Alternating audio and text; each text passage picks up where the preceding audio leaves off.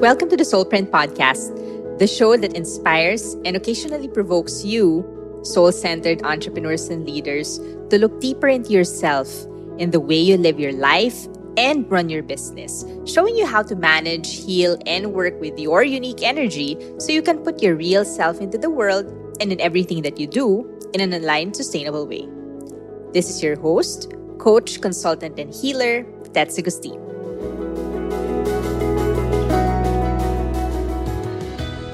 Tomorrow, the sun transits gate 50 or the gate of values.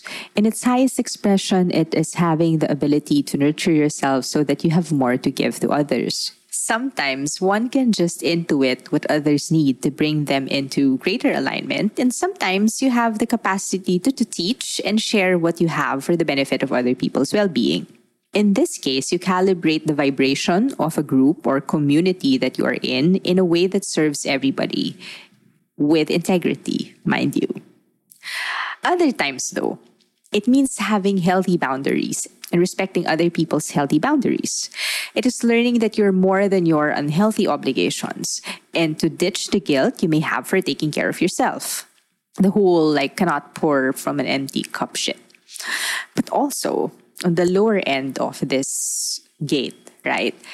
It's this choice we make sometimes of staying in groups, even though, you know, you can sense this like corruptness or like this off vibe in it you know whether it's it stems from fear or anger or lack of like healthy boundaries or just you know the toxicity of the group itself despite it being masked in personal development or love and light or like light work and whatnot Honestly, this is pretty much an echo and yet not of last week's episode on cult like communities being prevalent in the world today.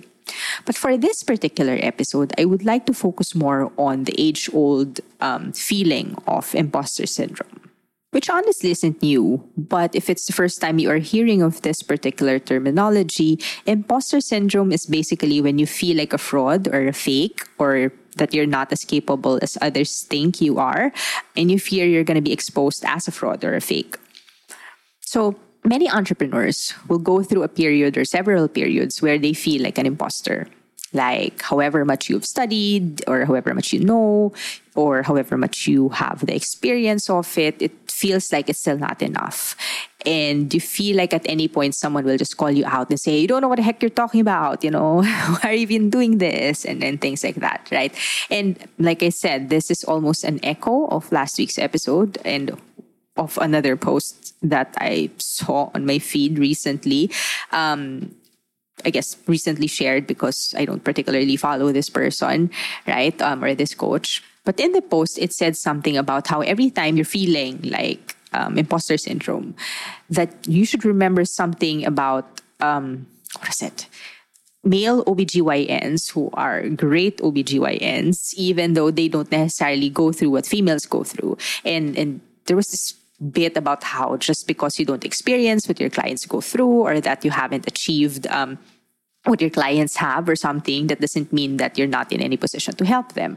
Now, okay, this is tricky and very provocative, and I I would say, because obviously a lot can be said about the intention behind a certain social media post. We don't see everything, right?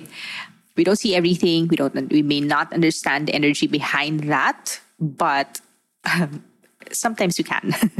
um, but for the sake of you know keeping an open mind, I acknowledge that I may be, it's entirely possible that I may be missing something that wasn't written in the post or, you know, maybe I completely misunderstood it. But in case I did, which I feel I did, to be honest, I think we have to be really careful about presenting examples or to our clients depending on what situation or industry we are in. And I'll break it down for you. So in this post or whatever, as a doctor, Obviously, it doesn't matter if the male OBGYN is not a woman because he studies the same female anatomy as a female OBGYN. He goes through the same exams and requirements before being allowed to practice as an OBGYN, regardless of gender. So, whether or not he knows what it feels like to have really painful to have really painful monthly cycles, it can be assumed that he can be a good doctor. He can give you good advice and he can give you the right medications necessary to deal with this condition, right? or with this experience. But the female OBGYN, for example, who also, I mean, who has the experience of going through also painful monthly cycles, not only will give you good advice and the right medications, but also will be able to give that extra bonus of commiserating with you and won't give you crap when you tell them I've tried everything and you know still it causes you debilitating pain each month in which case she might test you sooner for endometriosis or something else to make sure that it's not just the usual painful periods and really, you can't put a price on knowing that someone gets you and that someone understands you. On top of that, if you are a doctor and still feel like an imposter, then you shouldn't be practicing medicine. Just to put it out there.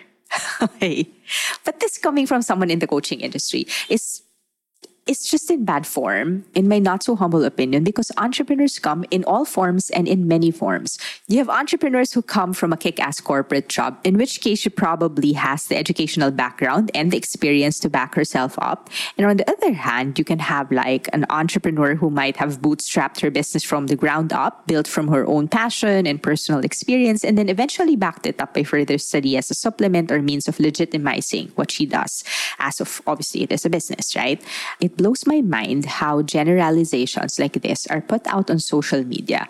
I'm half hoping just for attention or metrics, but worse if it was put out as a legit advice, then it scares me because what the heck is this person teaching in the first place?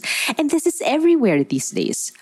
If you haven't listened to the previous episode, I've honestly, you know, I'll honestly urge you to do so and then come back to this because they go so well together and I won't waste your time repeating the entire thing.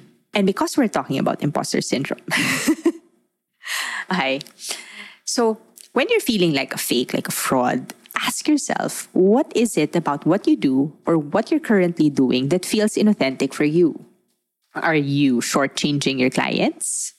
Are you charging them something that is not worth what you give in return? Are you teaching something that you shouldn't be, but feel like it's the best way for you to make a buck, so you teach it anyway? Are you doing something just because everybody else is doing it? Do you really know what you're talking about? And this is the best one yet. Can you really stand and show up behind everything that you speak about?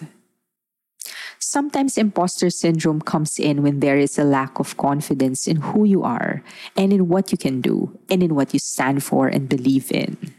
In all that you are and all that you do, because all that you are and all that you do is latched on to someone else's someone more powerful, someone more successful, someone more popular, someone richer, someone you look up to. And obviously, there's more than this. there, obviously, there's more that goes into unpacking imposter syndrome that can be said in a short episode.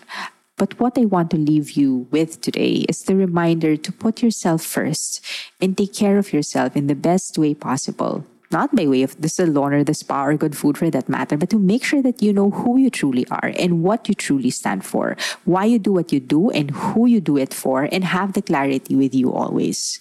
Because then there's no room for feeling like a fraud. Stop faking it till you make it. That's, that's just bullshit, sorry. But it is. Be okay with where you are because where you are can already help someone else maybe two steps prior to where you're standing and continue to learn and evolve as a human, as an entrepreneur, and do better and help more people along the way. And make sure that you are doing so for the right people for you.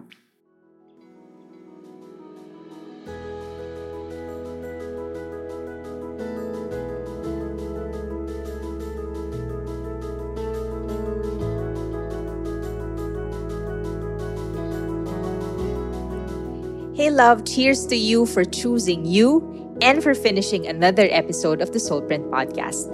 I can't wait to connect with you even more, so make sure to follow me on Instagram at Soulprint Coach and subscribe to the Soulprint newsletter over at tetsagustin.com. Listen to more Soulprint episodes on Spotify, Apple, Google, or wherever you get your podcast. The Soulprint podcast is produced by the Tripod Network.